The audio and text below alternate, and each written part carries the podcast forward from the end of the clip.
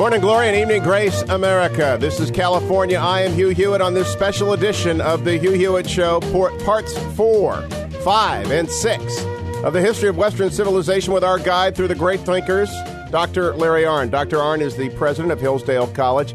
He has his Ph.D. in modern history and philosophy from Claremont Graduate School. He was a scholar at Oxford for a number of years, working close with Sir Martin Gilbert, the world's greatest living historian. And he is helping us walk through, as this beginning of the new year, all the great minds of Western civilization that we can cram into this two-day special edition of the Hugh Hewitt Show. So, Dr. Arnn, welcome back. It's good to have you with us again. Nice to be here. How are you? I'm good. I want to tell everyone about Hillsdale at the beginning of this and about Imprimis. So let's start with Hillsdale. Describe for those who are just tuning in for the first time in this epic broadcast what Hillsdale is and its mission. Hillsdale is a liberal arts college located in southern Michigan. It's old. It was founded before the Civil War, and its distinction early was that it was one of the forces, one of the few important forces that helped to found the Republican Party and bring Abraham Lincoln to power. And it had more of its sons go and fight for the Union Army in the Civil War than any college except West Point, where they all had to go. Nearly all of our boys went, and we were small and young then. The distinction today is we try to stick as close as we can to that original idea of the liberal arts college that really is refined and, in my opinion, perfected by the American Revolution. If you're going to have a society where people govern themselves, you need liberally educated people, people who thought about the highest things and understand them, in order to equip them for rule, for leadership, for citizenship. And we stick very close to that. We refuse, an amazing thing to do, every penny that the federal government offers us, and because of that, we don't have to put up with any of the commands that they give, which are many and numerous and often vile. And so it's a singular kind of place. How many students are enrolled there? We have 1,150 students. It's a small liberal arts college. We believe that you can't do the job on a big scale. If you come to Hillsdale, you'll spend your first year and a half studying the same thing that every student studies here. It begins with two readers, one called Western Heritage and one called American Heritage, where we go through most of the works that we're talking about here on this program. And you study the great books, you study the tradition of rhetoric, study the sciences, and you'll do that in classes that have 12 or 14 or 15 people in them. Wow. So and who are your faculty? I'm sorry? Who are your faculty? Well, we have 110 people. We have a ratio of 11 to 1 between students and faculty. That's very good. And these people are splendid teachers and scholars who, as a body, are closely united around the original mission of the college. I'll name a couple. Probably our most popular teacher is the dean of the social sciences division. His name is Tom Connor, and he teaches a course on the First and Second World Wars every year that they're hanging from the rafters, and it's hard to get into the course. And in the summer, he often takes kids to go visit the battlefields. We have a professor in Christian Studies who teaches C.S. Lewis. His name is Michael Bauman. It's the devil to get into that course. I don't know if I could get into that course, although I want to go sometime. We just hired a young man named Andrew Cuneo in English, who also wrote his doctoral thesis on C.S. Lewis.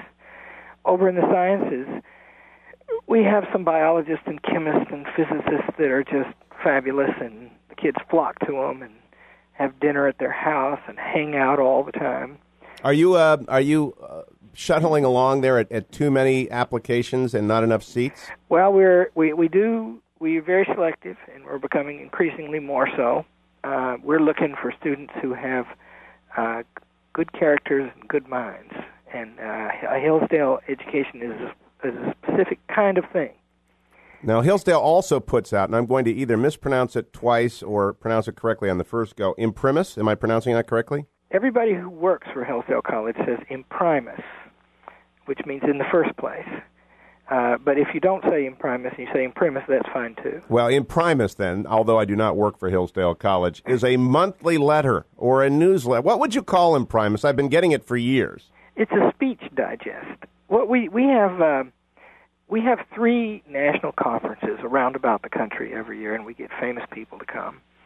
And we have four series of seminars each year on the campus, plus we have convocations and commencements. And because of that, because of those various events, some of the most famous people in the world come and talk for Hillsdale College. So we've had Ronald Reagan in Imprimis and Justice Thomas recently and Margaret Thatcher recently. And it's a lot of people like that. It, you know, Tony Snow is in the current issue. I think Mark Helprin did an Imprimis at the end of last year, which was really quite breathtaking. Am I correct in remembering that? Mark spoke at we have an annual dinner in honor of Winston Churchill every year in Washington, D.C., around the time of Churchill's birthday, which is November 30th. This year the speaker was Jesse Helms. He'll be in the next Imprimis. And last year the speaker was Mark Helprin. And Mark Helprin, who, as you know, is a novelist, an award-winning novelist. He also writes powerful articles for the press, especially and he's a soldier. The Wall Street Journal. And he's a genius, and he's a good friend of mine. And he's a very powerful writer. Yeah. And so anyone who is listening can order Imprimis, can't they? And they get it for free. It's free. 1.5 million copies you send out. That's quite a postage bill. 1,200,000 a month. Oh, well, we'll get it up there then. And we at Hillsdale, not only do we refuse the federal taxpayer dollar, but it's also true that we are long for the day when the post office can be privatized and there can be real competition, so our postage bill will go down. Imprimis can be ordered, you can be added to their list by dialing 1-800-437-2268. That's 1-800-437-2268. And I want to emphasize, there's absolutely no cost, no obligation. They just like to disseminate ideas. Am I correct, Dr. Arnn? And we never give our mailing list to anybody else. So you won't get a pile of mail because you sign up for Imprimis. You'll just get good ideas. Well, let's turn to good ideas. When last we left off, we were talking about Augustine, the great saint of the late decline of the Roman Empire, and we're going to flash forward a little bit to his successor as Doctor of Theology in the Church, Aquinas. Tell us a little bit about Thomas. Well, Thomas Aquinas is an Italian. He went to seminary. He met the great thinker, theologian Albert Magnus. He was a big, heavy-set, taciturn man in speech, and so they gave him in seminary the appellation Dumb Ox. G.K. Chesterton has written a fabulous essay about Thomas Aquinas called Aquinas the Dumb Ox. Aquinas was a prolific author. He wrote huge books, the most famous being the Summa Theologica, my favorite being the Summa Contra Gentiles. That means the summation of the case against the heretics or the non-believers. The word Gentiles looks like Gentiles.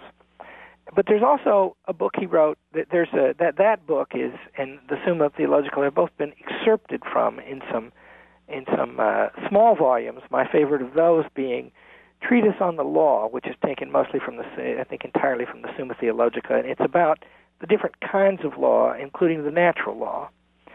And then the last thing I'd mention is Thomas wrote, he began at the end of his life, a summation of the Summa Theologica. The Summa Theologica is a difficult work because it's written in the form of the disputed question. Boy, is that an understatement. It's wonderful. Now, the Summa Contra Gentiles, which I like better, partly for this reason, is written in a treatise form. It's just he makes arguments about things. He makes arguments about everything, but he tried to summarize the Summa Theologica in a book called *The Light of Faith*, which is itself a fairly weighty book, but it's just one volume, and it is simpler, and it's arranged according to the order of faith, hope, and charity, the three Christian virtues. And that's a wonderful book to read. And why do we care, with a minute to our break, why do we care about Aquinas anymore, this difficult bookmaker? The classical world contained a lot of wisdom and not Jesus Christ. And so after Jesus Christ, something had to be done about that wisdom. It had to come to be understood anew in light of the revelation of Jesus Christ. Thomas Aquinas, especially in regard to the philosopher Aristotle, is the most important man in that enterprise. More important, I believe, than Augustine, and different from Augustine. And if you want to examine the question of what the virtue, the status of the virtues, the status of man is, according to human reason, after the revelation of Jesus, everyone should read Thomas Aquinas. On that note, we take our first break on this, part 4 of the special edition of the Hugh Hewitt Show on New Year's Eve and New Year's Day. We are walking through the great thinkers of Western civilization with Dr. Larry Arnn, president of Hillsdale College. When we return to the Italian Machiavelli. Don't go anywhere. This is the Hugh Hewitt Show. Welcome back, America. It's Hugh Hewitt on the special edition of the Hugh Hewitt Show. Thank you for listening. Originally taped for airing on December 31st and January 1st of the new year, 2001-2002. We are joined by Dr. Larry Arnn, president of Hillsdale College, as we walk through sort of the cliff notes, even a bare-bones cliff notes of that, of the great thinkers of Western civilization, so that you can accomplish your New Year's resolution early this year by at least learning a little bit more than you knew last year. Machiavelli, I sat through weeks and weeks of lectures on Machiavelli by a fellow named Harvey Mansfield, a professor of political theory at Harvard. And he always spoke of Machiavelli reverentially, wrote a great deal about him as well as of the break. And there I was banging my little sophomore head against the table. What is this break? What is this break? So why is Machiavelli referred to in the same breath as the break, Dr. Arnn? Well, you studied with the best man on that subject that there is. He's a friend of mine, as of yours, and a great man.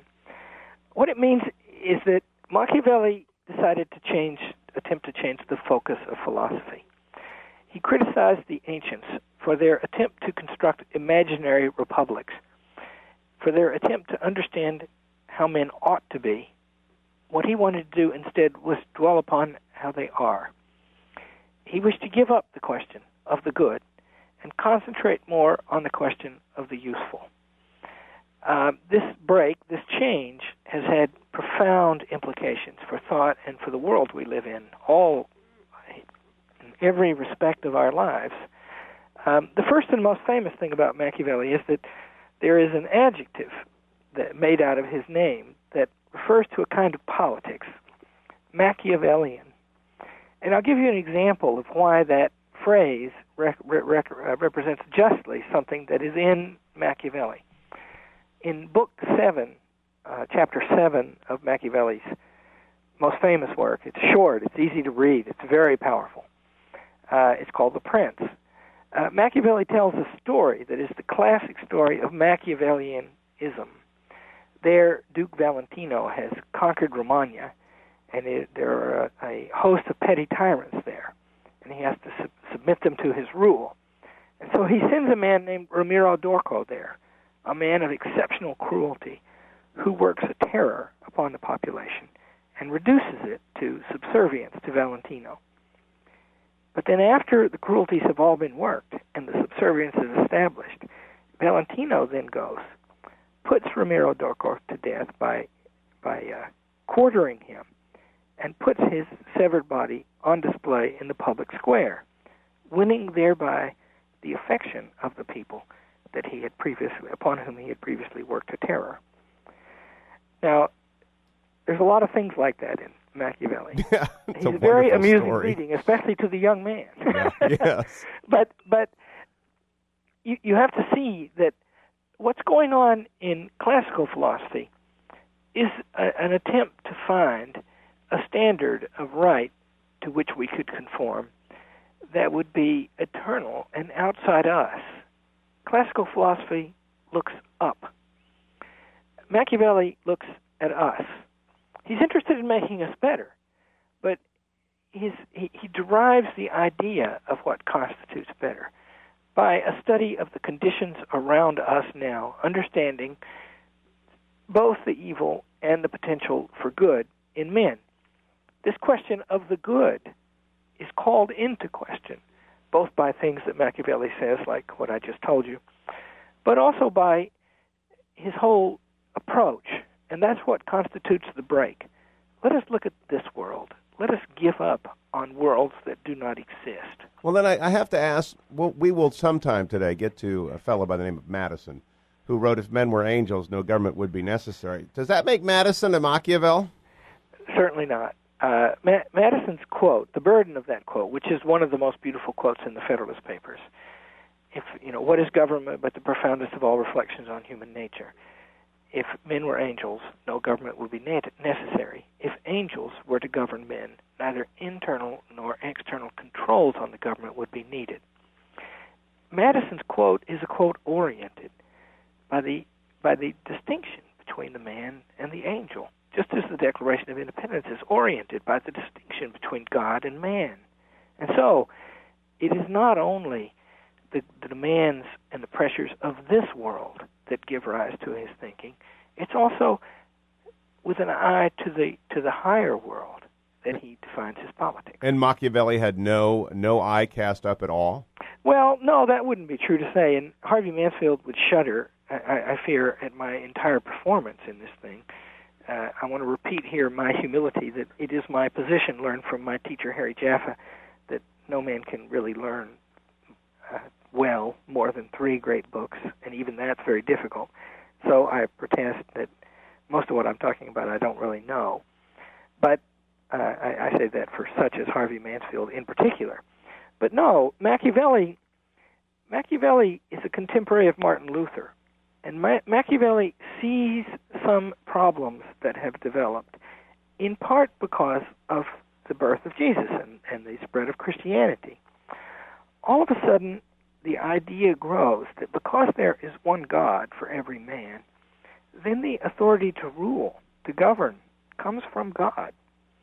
And there were abuses in church governance, which spread beyond merely spiritual matters, that were very, very difficult to correct. It's taken a long time to correct them. In my opinion, the United States of America and its doctrines are the correction of them. Now, I have to go back to part one of our conversation when you were talking about your teacher, Harry Jaffa. He said that he had read 3 great books, and one was the Ethics, and the other was the Bible, and the third he left unnamed. Could that third have been the Prince? Mm. No, I think the question is more...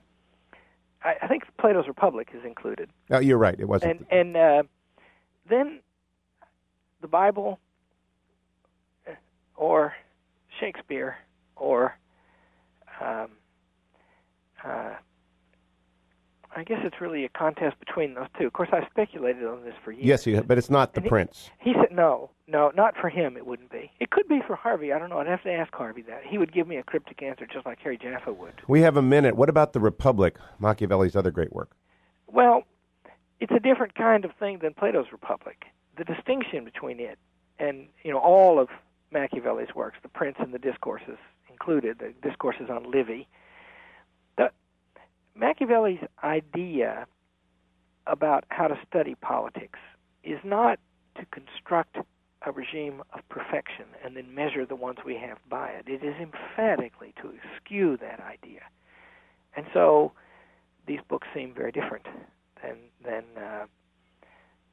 all of his books seem very different than reading Plato, and especially Plato, and any of the classics. When we come back, we turn to that great wrecker of the church and builder of the new church, Martin Luther. My guest, Dr. Larry Arnn. He is the president of Hillsdale College. If you wish to get a little bit of Hillsdale every month, then you call 1-800-437-2268. Ask for Imprimis. That is their monthly newsletter, a digest of great thinking and great speechifying. 1-800-437-2268. We return with the German, moving from the Italian to the German, so don't go anywhere on this special edition of The Hugh Hewitt Show. Welcome back, America. It's Hugh Hewitt, Voice of Reason in the West, joined by Dr. Larry Arnn, president of Hillsdale College in Michigan. Dr. Arnn, Martin Luther, big subject for 5 minutes. Tee it up. Well, Luther is born in 1483 in Germany. He becomes a monk. He goes to Rome. He notices that Rome is a very worldly place. And by worldly, I mean sort of the way Washington, D.C. is today at its worst. Involved in power. And full of whisperings. Yeah, that's right. He is appalled by what he sees. The famous thing is the selling of indulgences. That is to say, there's an argument that's very important in the Reformation about the nature of church authority. That's one of a few arguments. Let me see if I can name them that's going on there. There's the nature of church authority. There's the relationship between faith and works as a means of salvation. That calls into question the standing of the virtues and the vices. The the doctrines at the time that Luther came are really derived from the passage in Matthew, which says, who do you say that I am? And Peter replies, thou art the Christ, the Son of the living God. And Jesus replies to him, roughly, I don't have it in front of me, but upon the art Peter is Petra, is the Greek word for stone, and upon this rock I will build my church. And what you bind on earth, I will bind in heaven, and what you loose on earth, I will loose in heaven.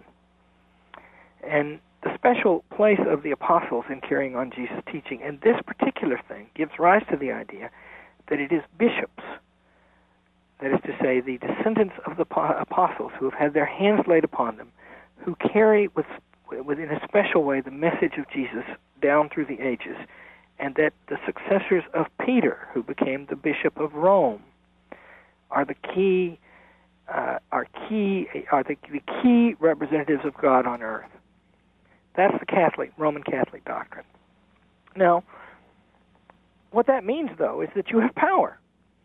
And one of the things that grew up that was a terrible corruption was this idea that if you pay money to a priest, maybe to the church and maybe to the priest personally, your sins will be forgiven. In other words, do him a favor. And that corruption, by the way, is skewed by the Reformed Catholic Church that we have today. I myself understand the Pope, the current Pope, John Paul II, to be a very great man. And these arguments are very serious arguments. Well, Luther saw all that, and he rebelled against it. And that led him, in a long series of works, I think his translated works into English take up 56 volumes, that led him to develop a new way of understanding church authority and the relationship between faith and works. These two things are related, by the way, because if the church has authority, and if works, that is to say, things that you do are important to your salvation, that gives the church some authority to control your behavior. He was also, though, not just a revolutionary, but he was really quite a reactionary when it came to government on this planet over people like the peasant revolt in his regions of Germany. That's right. And what would be fair to say, you know, Luther was a conservative, you know, it's not a very good word, conservative. I'm one, but I can say what I mean when I say that I'm a patriot. What I mean when I'm a conservative is that I want to keep certain doctrines alive, and I can name what they are. Luther was of a conservative temper. He did not wish to upset the German society. He was not, nor was Calvin, his blood brother and near contemporary. Neither of them would characterize themselves as political thinkers, as having an idea about how to govern. They thought, in general, taking passages from the Bible, that just about anybody in power, if he was in power, was put there by God, and that even the worst tyrant could not extinguish faith or attack faith. And so his politics they're not worked out the way some Christian thinkers' politics have been. My own opinion is that is a failing of a kind. And I'll get to that when we get to the American Revolution. And when we come back, we're going to get to the most surprising choice, in my view, on Dr. Arnn's list of the people we must stop and at least pay a little attention to, sort of a vista stop on the highway of Western civilization. Stay tuned, and we'll give you the surprise choice when we return on this, the special edition of The Hugh Hewitt Show. Welcome back, America. It's Hugh Hewitt. Thank you for listening to this special edition of The Hugh Hewitt Show. We are in part 4 of the 6-part tour of Western civilization. Our guide, Dr. Larry Arnn, president of Hillsdale College in southern Michigan. And we have now come to that name on your list, Dr. Arnn, which most surprised me when we first talked about this project, and you tried to demur and tried to get out of it, and I wouldn't let you escape. You did not mention Francis Bacon, and I don't know anything about Francis Bacon. Why did you pick him? What do we need to know? I picked him because of one word, science. Bacon is a development on Machiavelli that leads to the understanding of science in the sense of modern science, technology. Bacon's chief works are the New Atlantis and the New Organum, Novum Organum, He also wrote a utopian work. Bacon agrees with Machiavelli that we have to concentrate on the here and the now. But he adds something, and that is, what do people want in the here and the now? Who do they admire? What do they love? Are they grateful for their heroes, or are they grateful for the people who help them? The expression, the relief of man's estate, is born in Bacon. And Bacon foresees a time in which there will be enormous energy poured into that, and that we will have science bended to the job, not of discovering the greatest and deepest and most fundamental truth, but of being serviceable. He was born in 1561. He dies in 1626, so this makes him an Elizabethan. That's right. Okay. That's right. And the Renaissance is going on, and it's a, you know, there's a ferment underway. You know, because what if you look at if you go back and you look at the doctrines of Plato's Republic, for example, what they're doing is something that issues in the end in a series of questions. And the account of the good life that is implicit, it's not explicit, but implicit in Plato's works is a good life is a life of argument about the highest things. Where that argument ends, you don't get a doctrinaire statement. You get more of that in Aristotle, but not in Plato. Well, this is the opposite idea. This is serviceability. This is usefulness. And it is very powerful in Bacon. And Bacon makes, of course, a very, very powerful point. So, but I'm not getting this. You think Bacon is important because he stresses that we ought to put science in the harness and make it make the lights down at night. He's one of the way stations along the way of modern philosophy. And remember, Machiavelli turns from elevation to usefulness in his politics. But here is a way. Here is the introduction of a tool of usefulness that has become, of course, one of the defining things in our lives. Why, you ask yourself, do we care about the Taliban? 100 years ago, we would not have known their names. But it is because of science that they can strike us, and we can strike them back. The world is remade by a spirit, an energy, a method, an enterprise that is really articulated first and clearly in the works of Bacon. And it is a very spare, just the facts, ma'am, the launch of the scientific method. Yeah, you could say that, but remember, that implies something, That implies what is the high, you know, because philosophy, that means the love of wisdom. And wisdom, Aristotle says, is knowledge of the things that do not change. And so each of these people that we're talking about are giving an account of the highest things. They're giving a great account of those things. And so implicit in this turn to the usefulness of modern science is this idea that is indeed the highest thing, usefulness. Usefulness to what? Usefulness to our love of honor, our sense of justice? No. Usefulness to our comfort, our preservation, our prosperity. Remember what Spock in Star Trek always says. What's his greeting and his farewell? Live long and prosper. So length and wealth are the things about life. But of course they're not. It's in it, you know, why are we all going around wearing caps and T-shirts that say FDNY? The people, right. Those firemen who went up in that building did not live long, and they are not prosperous today, except in honor and service to right. There is a narrowing of the perspective that goes on here. But now Bacon is part of the court which feasted on honor.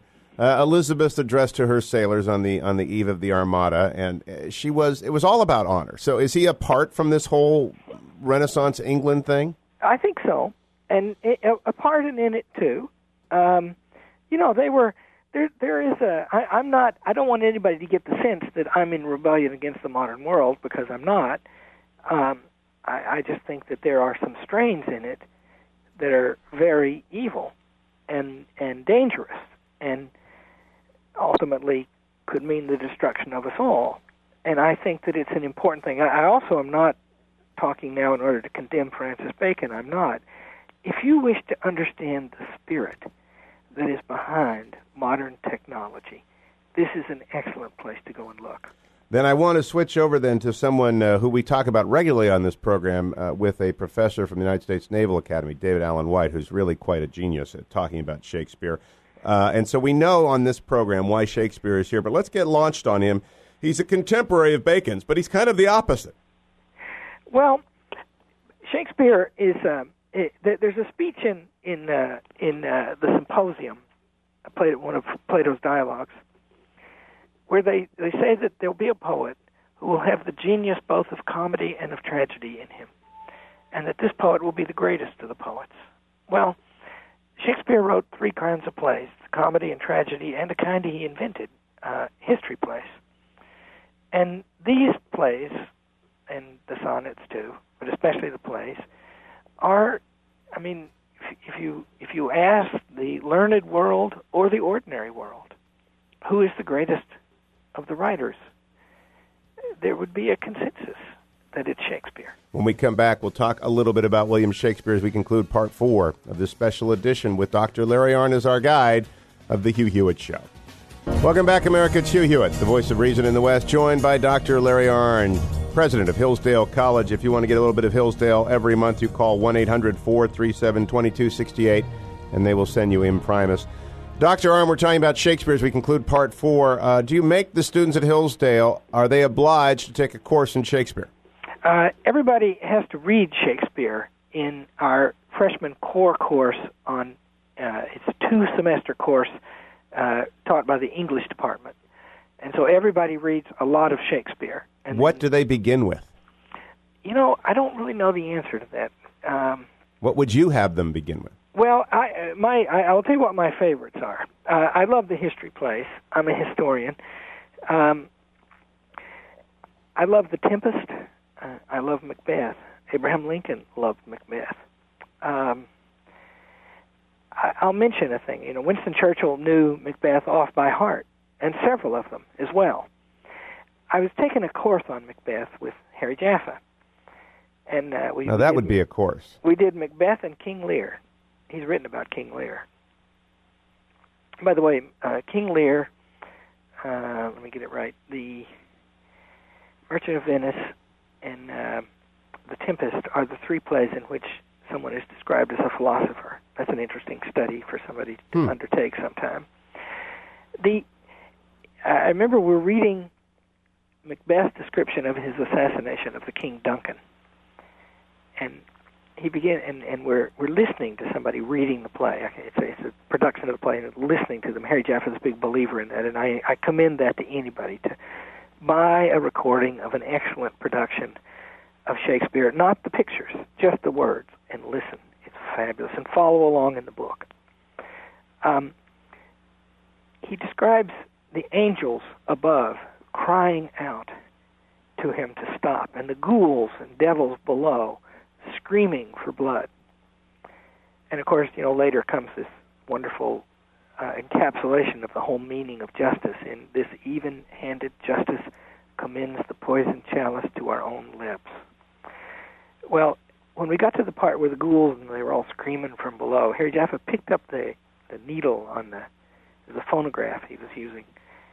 And he just, all he said was, I remember it like it's yesterday, he said, does this man believe that there is a moral order or not?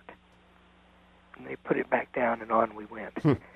And, you know, of course, that is the human condition, because we all believe in a moral order and cannot escape the belief of it. And we all have our failings. When we come back in Part 5 of this special edition of the Hugh Hewitt Show, we're going to talk, at least begin, with an English philosopher who thought quite clearly there was a moral order. A little bit afraid of it, I think, when we come back to Thomas Hobbes. Don't go anywhere. You're listening to a special edition of this program with Dr. Larry Arnn, president of Hillsdale College, and me, your host, Hugh Hewitt, on this, the New Year's edition of the Hugh Hewitt Show.